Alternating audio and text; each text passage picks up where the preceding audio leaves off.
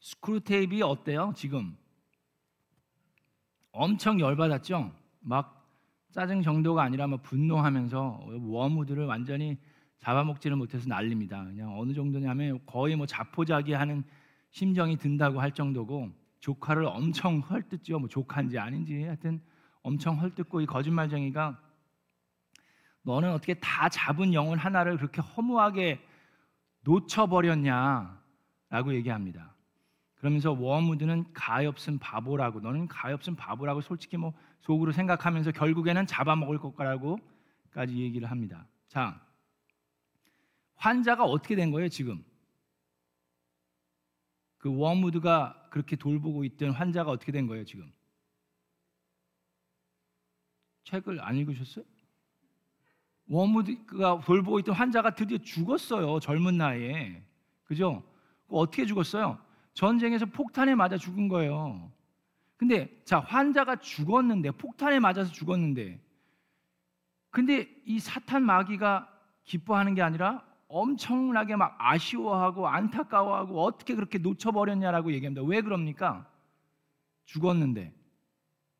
그것은 그 환자가 하나님도 모르고 그냥 죄만 짓고 막 이 사람 저 사람 힘들게 하다가 간 게 아니라 어떻게 하다가 젊은 나이였지만 하나님의 자녀로 살다가 천국에 갔기 때문에 그래요.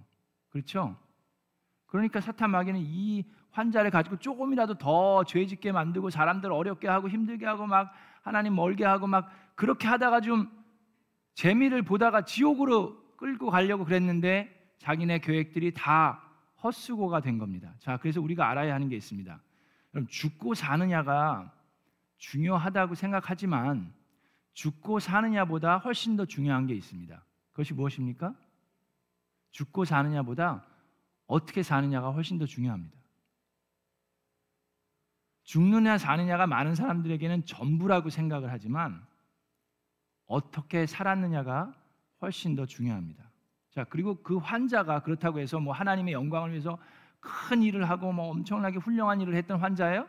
꼭 그렇지도 않아요. 그 환자도 젊은 나이에 업앤다운이 있었고 그 환자도 두려움과 공포에 떨었었고 그럼에도 불구하고 그는 하나님의 자녀로서 자기가 해야 할 일들을 하면서 살다가 갑작스럽게 가게 된 겁니다. 자, 그러면서 이 어떻게 환자가 죽게 됐는지를 얘기하고 죽음 뒤에 어떤 일들이 일어났는지를 얘기를 하는데 자, 환자는 전쟁 중에 폭탄을 맞으면서 죽었습니다. 그리고 그런 죽음을 마귀는 몹시 안타까워하는데 자, 이 사탄과 마귀가 안타까워하는 게 인간이 살면서 점점 더 불안에 불안이 쌓이고 불만이 쌓이게 하면서 했으면 좋았을 텐데 예를 들어서 앞으로 얼마 더 못 살 거라는 의사의 선고를 받게 하든지 아니면 수술을 받게 하든지 뭐 더 살 수 있으리라는 헛된 희망을 좀 불어넣어 가지고 그 기대에 못 미쳤을 때 실망하고 좌르자라는 그런 것들 좀 하기도 전에 이 환자는 그냥 뚝 천국에 가버린 거예요. 그래서 더 초조하고 불안하고 공포와 실망과 의심과 좌절 등으로 이끌 수 있었으면 좋았을 텐데 라고 안타까워합니다. 그런데 환자는 순전하고도 즉각적인 해방을 얻게 되었다고 이 마귀들이 안타까워하는 거예요. 자, 그러면서 환자는 지금까지 이제 죽어서 딱 천국에 감으로 인해서 지금까지 품었던 모든 그 환자가 갖고 있었던 의심들이 있잖아요. 우리가 살면서 여기저기 의심이 생길 때가 있는데 그 의심들이 눈 깜짝할 사이에 우습게로 변하는 우스갯소리로 변하는 그 의심들이 모두 다 싹 씻어져 가는 것을 경험하고 있는 것을 마귀 네가 보았을 거라고 얘기를 합니다. 마치 여러분 이빨을 뽑을 때요. 이빨을 뽑을 때 이렇게 아프잖아요. 막 이렇게, 이게, 이거 너무 아프지 않아요? 저희 그 이제 아들이 아직까지는 이제 그 baby tooth가 몇 개 남아가지고 그 뽑을 때 아, 너무 아파요. 그죠? 그럼 저도 어렸을 때 그 기억이 나요. 막을 하는 거. 근데 막상 뚝 뽑으면 어떻게 돼요? 그 아픔이 한 순간에 싹 가셔버려요. 그죠? 마치 그렇다는 거예요. 우리가 죽을 때 그 고통과 아픔이 있음에도 불구하고 죽고 난 다음에 천국에 딱 갔을 때는 마치 언제 그랬냐는 듯이 어, 그런 모든 의심들이 싹 사라진다는 겁니다. 그리고 자 죽으면서 그 환자는 마귀도 보았지만 또 누구를 보았다 그랬어요? 그들을 보았다고 얘기합니다. 그들을 보았을 거예요. 여기서 얘기하는 그들은 누굴까요? 여러분들이 평상시에 보고 싶어 했던 사람들. 그죠? 뭐 모세도 있을 수 있고 요셉도 있을 수 있고 뭐 베드로도 있을 수 있고 믿음의 영웅들이 있을 수 있고 우리가 보고 있던 이상래 목사님일 수도 있고 그 모든 그들을 보았을 거라고 얘기합니다. 여기서 그들은 누구입니까? 바로 천사들과 천국에 있는 믿음의 영웅들을 이야기합니다. 자, 뿐만 아니라 그들을 만났을 뿐만 아니라 또 누구를 봤다고요? 그를 보았다고 얘기를 합니다. 여기서 얘기하는 그는 누구예요? 예수 그리스도를 말합니다. 자, 그러면서 하는 얘기가 그 환자가 그들을 만났을 때 그 모든 사람들을 보면서 아, 당신은 누구세요? 어, 여기, 여기 뭐, 누구세요? 뭐 수염이 많으시네 모세 아닌가? 그러지 않을 거라는 거예요. 딱 보면 어 이분이구나라고 즉각 알 거라고 얘기를 합니다. C.S. 루이스는 그러면서 아 내가 힘들고 어려웠을 때 나를 격려하고 내 기도에 응답하시고 나를 도와주셨던 그분이 바로 당신이었군요라고 그 즉시 알 거라는 겁니다. 자 처음부터 그들을 알고 있었다는 사실을 깨닫게 된다고 이야기합니다. 그리고 우리는 예수 그리스도 앞에 엎드려 절하며 우리의 모든 죄들을 자백하고 또 죄를 인정하는 그런 시간을 가질 거라고 얘기를 합니다. 그러면서 하나님을 예수 그리스도를 경배하는 그런 모습이 보일 겁니다. 그리고 지금까지 마귀들이 공격했던 모든 유혹과 시험들이 내가 저것 때문에 그렇게 힘들어 했나 할 정도로 한낱 메스껍기 그지없는 그런 휴지 조각처럼 느껴지게 될 거라고 이야기합니다. 자 그러면서 이 사탄과 마귀는 이 하나님의 진짜 속마음을 마귀들이 알아내면은 우리가 좀 어떻게 공략을 할 텐데 그 마음은 우리가 알 수는 없지만 정말 이럴 때 이렇게 환자를 공략한다고 하다가 천국에 딱 가버리면은 우리는 정말 자포자기하고 우리 이거 뭐 하는 거냐라는 마음이 든데 그래도 불구하고 마귀가 그냥 그래도 살아가는 것은 그들은 끝내는 자기네들이 승리할 거라는 확신을 가지고 노력한다라고 얘기를 하는 거예요.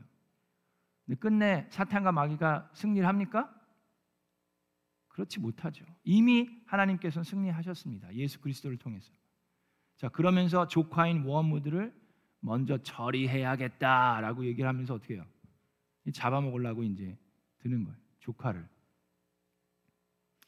자, 이 편지를 통해서 스크루테이프의 편지를 통해서 마지막 특히 편지를 통해서 C.S. 루이스가 생각하고 있는 죽음 이후에 그리스도인들에게 나타날 일들을 몇 가지 알 수 있습니다.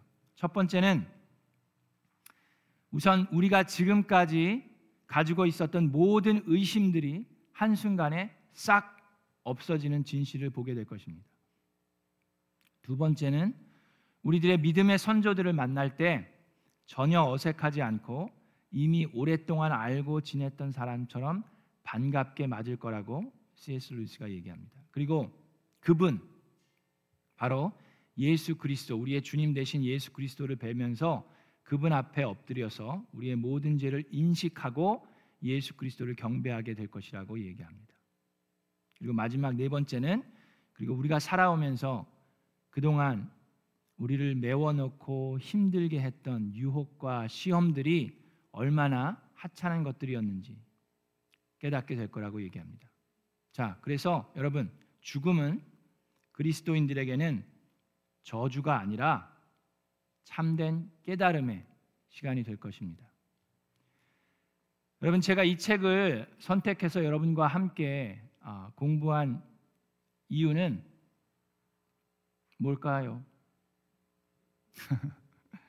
그것은 바로 이 C.S. 루이스 저자가 이 책을 쓴 목적과 동일합니다. 자, 그것은 악마의 삶을 고찰하려고 하는 것이 아닙니다.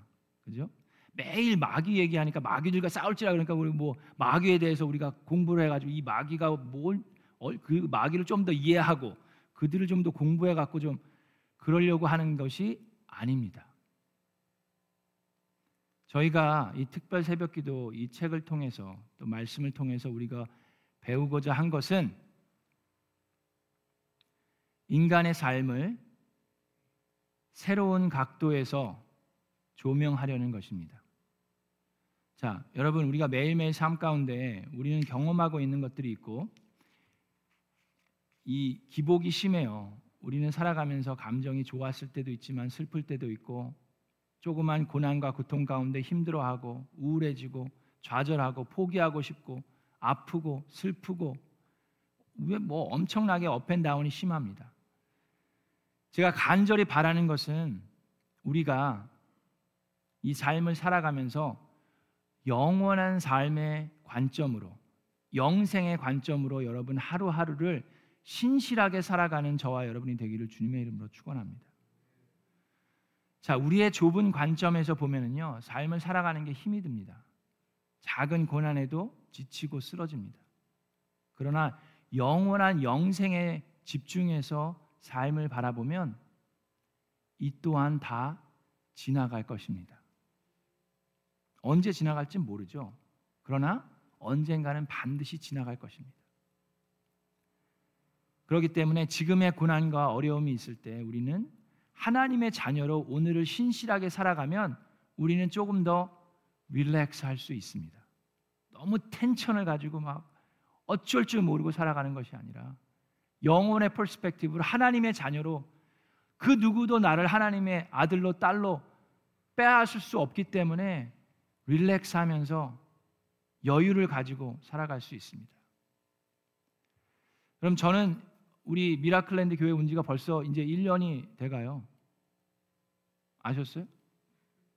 저는 여기 와서 지내면서 아 나는 건강해야 되겠다는 생각을 많이 했었 했습니다. 뭐 특별 새벽기도 하면서 우리 그 초에 7주 했잖아요. 기억나세요? 그거 하면서 막 어질어질하고 막 야 이게 담임 목사가 만만한 게 아니다. 막 그러면서 야 이게 어떡하냐? 건강해야 되겠다. 이러다 픽 쓰러지면 안 되는데 잘 먹어야 되겠네. 운동도 좀 하고 막 그러기 시작했어요. 왜냐하면은 또 저까지 아프고 막 가면 여러분 우리 성도님들이 더 힘들어 하시지 않을까 하는 생각도 들었어요. 우리 목사님도 너무 일찍 하나님 품에 간 거라고 우리는 생각을 하는데 저까지 만약에 그러면 우리 성도님들이 더 힘들어 하시지 않을까 하는 생각도 들었습니다. 그리고 또 저 후임으로 올 분도 좀 어려울 것 같아요. 자, 그런데 여러분 그런 것도 다 인간의 생각일 수 있습니다. 물론 저는 여러분 건강하려고 무척 노력할 겁니다. 여러분이 막 사주는 거 엄청 잘 먹을 거예요. 운동도 할 거고요. 잠도 많이 잘 겁니다.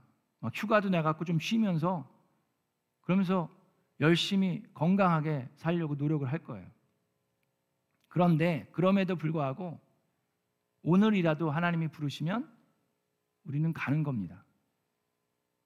그리고 그 시간이 짧던 길던 우리는 하나님의 자녀로 영생의 관점에서 오늘을 신실하게 살다가 가면 그러면 되는 겁니다.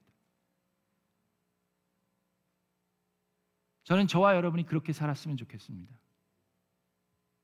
우리가 그 짧은 생에 뭐 업적을 쌓으면 얼마나 쌓겠어요? 하루하루 하나님과 동행하면서 신실하게 살아가면 하나님께서 기뻐하실 겁니다. 우리가 언제 갈지는 우리 손에 있지 않습니다. 그러나 오늘을 우리가 어떻게 살지는 우리에게 달려 있습니다. 여러분, 오늘 마지막으로 요한일서 2장 15절과 17절에 있는 말씀을 봅니다. 여러분은 세상이나 세상에 있는 모든 것들을 사랑하지 마십시오. 누가 세상을 사랑하면 그 사람 속에는 하늘 아버지에 대한 사랑이 없습니다. 세상에 있는 모든 것, 곧 육체의 욕망과 눈의 욕망과 세상 살림에 대한 자랑은 모두 하늘 아버지에서 온 것이 아니라 세상에서 온 것이기 때문입니다. 이 세상도 사라지고 이 세상의 욕망도 사라지지만 하나님의 뜻을 행하는 사람은 영원히 남습니다.